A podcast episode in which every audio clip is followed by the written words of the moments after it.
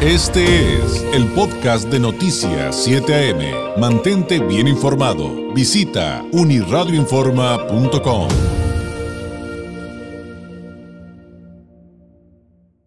Agradezco enormemente al doctor José María Ramos García, investigador del Departamento de Estudios de Administración Pública del Colegio de la Frontera Norte, de El COLEF. Nos tome la llamada. Doctor, qué gusto saludarlo. Muy buenos días. Muy buenos días, David. Encantado de estar contigo y con tu audiencia. ¿De dónde partir eh, el análisis para entender un poquito más a fondo, doctor, eh, los desplazamientos que hoy por hoy estamos viendo en muy altísimos números aquí en nuestra región por el conflicto bélico eh, en Ucrania? ¿Qué, ¿Cuáles serían, digamos, los principales elementos que tenemos que traer a la mesa desde la perspectiva de lo que sucede en esta, en esta frontera?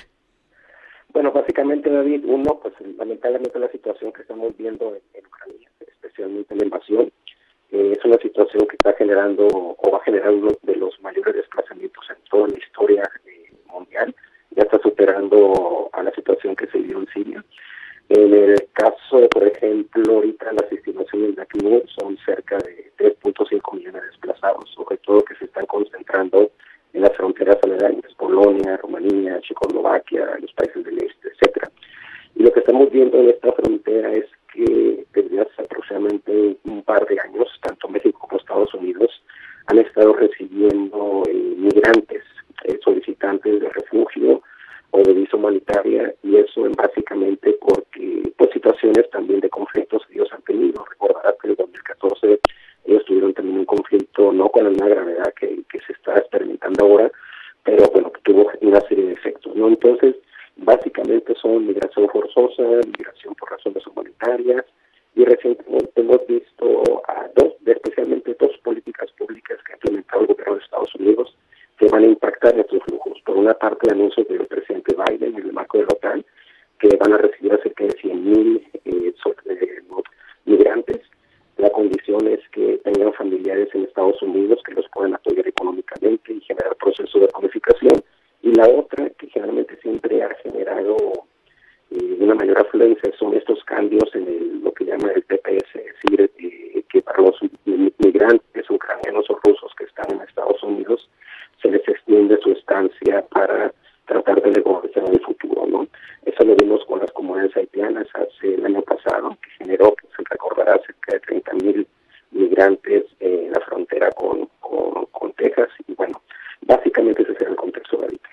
Y, da la impresión, doctor, que en todo esto que nos acaba de narrar Tijuana juega un papel clave. Digo, eh, a, muchos nos ha sorprendido eh, que en el momento en que tenemos la oportunidad de intercambiar eh, opiniones, entrevistar más bien a ucranianos, a rusos, nos cuenten que tienen perfectamente ubicada Tijuana y, y que de repente ese posicionamiento que tenemos a nivel internacional es la puerta a Estados Unidos. Y eso eh, eh, también a muchos, digo, nos sorprendió y a otros preocupó, ¿no? Porque finalmente aquí hay una cantidad de, de flujos migratorios de todo el mundo como nunca antes eh, lo habíamos visto, aunque ustedes como expertos ya lo habían anticipado. Así es, David. Bueno, básicamente por lo que representa Tijuana, ¿no? Es decir, son las fronteras más importantes con los principales países y, particularmente con el estado de California, que tiene una gran dinámica social, demográfica, una política muy inclusiva con respecto a los migrantes, que no se ve con el estado de Texas. El otro motivo fundamental tiene que ver con el hecho de, de que esta región hasta cierto punto es menos violenta que la frontera con Texas, ¿no? Y no obstante, la frontera con Texas es el punto más cercano de Ciudad de México con respecto a la frontera. El otro factor importante es los niveles de conectividad. Tijuana, como sabemos, es una de las principales ciudades fronterizas que tiene unas mejores conectividades. Y en ese sentido también hay que mencionarle a la audiencia de que México, a diferencia de otros países, especialmente Estados Unidos, no ha cerrado su tráfico aéreo a los aviones procedentes, en este caso de, de, Rusia mm. o, o, de países este, en donde se están los, donde se están esos flujos, ¿no? Y esto sin duda alguna nos plantea pues retos, pero también oportunidades. Afortunadamente hay organizaciones internacionales que han estado apoyando no solamente a esta población, sino también no hay que olvidar nuestros comunidades, nuestros migrantes, tanto mexicanos como centroamericanos, brasileños, que también aquí han generado una serie de alternativas para tratar de buscar alguna visa humanitaria, alguna situación alguna categoría de asilo o de refugio. Entonces, creo que este tipo de fenómenos se van a seguir presentando en nuestra frontera y aquí el gran desafío es fortalecer los modelos de gestión migratoria para tratar de conciliar bueno, pues el, el derecho que tienen eh, estos migrantes, que tratar de buscar alguna opción migratoria, pero también, como lo ha sucedido en otros momentos, de que algunas acciones violentas por parte de estos migrantes, especialmente rusos, ha generado el cierre de la frontera de manera coyuntural. Claro.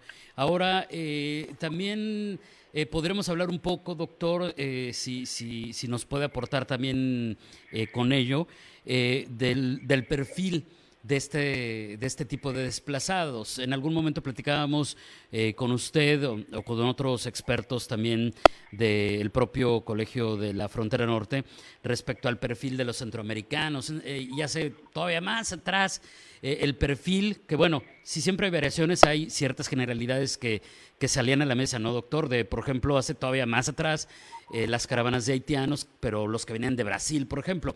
Pero hoy, hoy que hablamos del perfil de estos eh, migrantes, también encontramos diferencias abismales conforme, eh, respecto a otro tipo de, de, oleadas de migrantes, si, si me permite la palabra. Así es, básicamente la diferencia es que es una migración muy, muy especial. ¿En qué sentido? Pues son migrantes de clase media, eh, un buen manejo del inglés, tienen familiares, la mayoría en Estados Unidos, que los van a apoyar económicamente, eh, tiene una serie de redes familiares, laborales, traen perfiles profesionales, eh, pues a nivel profesionista, la mayoría de ellos, ¿no? Entonces es una diferencia muy importante con respecto a los migrantes centroamericanos, incluso con los migrantes que están, mexicanos que están solicitando eh, alguna visa humanitaria por razones de la violencia que se ha generado en algunas eh, comunidades del centro y sur del país. Eso marca la diferencia. Eh, por ejemplo, si los comparamos con los migrantes haitianos, los que venían de Brasil y otros lugares aledaños, la mayoría tenían un, visado y tenían recursos para lograr una movilización que se logró y a veces no la, no la magnificamos. Ellos lograron movilizarse en 15 días, según datos de CBP, para llegar a Texas, eh, cerca de 30 mil eh, migrantes haitianos. no este, Esa cantidad eh, fue superior a los solicitantes de asilo que tuvimos aquí en esta frontera los últimos dos años y eso refleja un poco la magnitud, ¿no? Entonces, este perfil que tiene esta población eh, de origen ruso y ucraniano eh, seguramente es un factor importante para que pues haya decidido el presidente Biden esa esa ese número de visados, ¿no? Con la condición, repito, bueno, pues de que tengan familiares que los puedan apoyar económicamente estando allá, ¿no?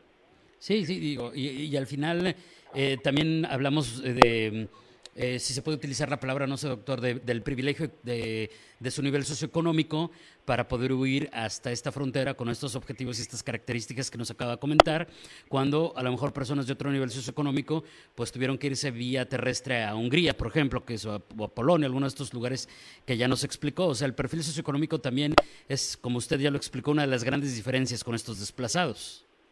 Así es, totalmente las, las, redes que ellos han tejido. Incluso, por ejemplo, México recibió, el según datos del Secretario de Gobernación, en el 2020 cerca de 12.000 eh, eh, personas de origen ucraniano. El año pasado fueron se incrementó de manera importante, se incrementó a casi 28.000 y este año simplemente en el mes de enero, según datos de la propia CEDOC, se han recibido cerca de 6.000 eh, ucranianos. En el caso de nuestra frontera, según datos de CBP, ellos han detectado en los últimos tres meses, incluso antes de que se este conflicto, cerca de aproximadamente mil inmigrantes, sobre todo ucranianos, ucranianas.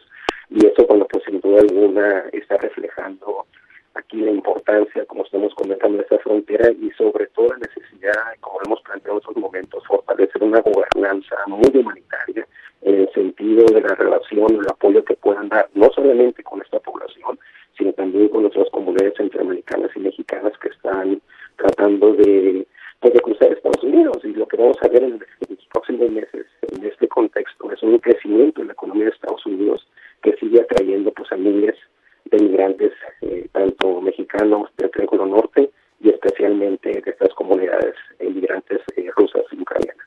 Bueno, parte importante esta parte de la explicación para entender cómo finalmente nos afecta, nos afecta a todos. Eh, doctor, finalmente, ¿hay manera de proyectar un rango de, de cuántos desplazados más de esta zona del conflicto bélico llegarían a, nuestra región.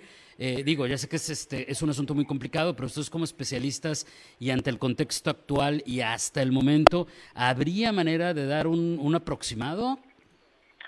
Sí, sí, se puede partir a, según la, la, opción que está planteando el gobierno de Estados Unidos, que serían 100.000 eh, migrantes que ellos aceptarían y si Estados Unidos tiene su, su espacio aéreo cerrado, los aviones procedentes de Rusia, no me queda claro si a los países del este, en principio no necesariamente. Y si este, el principal punto de cruce de estos migrantes no, o sea, no necesariamente sería esta frontera, sobre todo por las redes de, de conectividad aérea bueno, pues mi estimación sería de que cuando menos un quizás un 35% de esos 100.000 solicitantes de inmigrantes podrían llegar, en este caso, a esta frontera.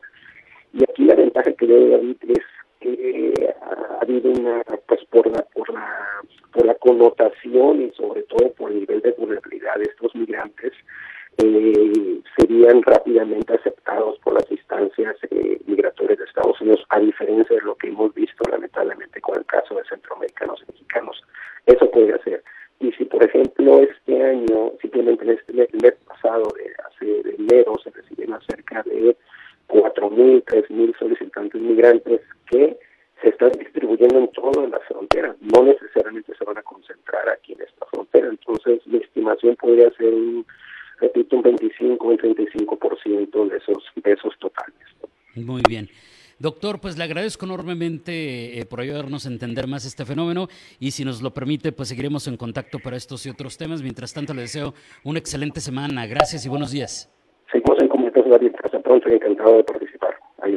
Gracias, es el doctor José María Ramos eh, García, investigador del Departamento de Estudios de Administración Pública del el Colegio de la Frontera Norte, hablándonos acerca de este fenómeno migratorio, el desplazamiento eh, de ucranianos, de rusos y también de otras nacionalidades, pero principalmente los ucranianos por el conflicto bélico en esa parte del mundo.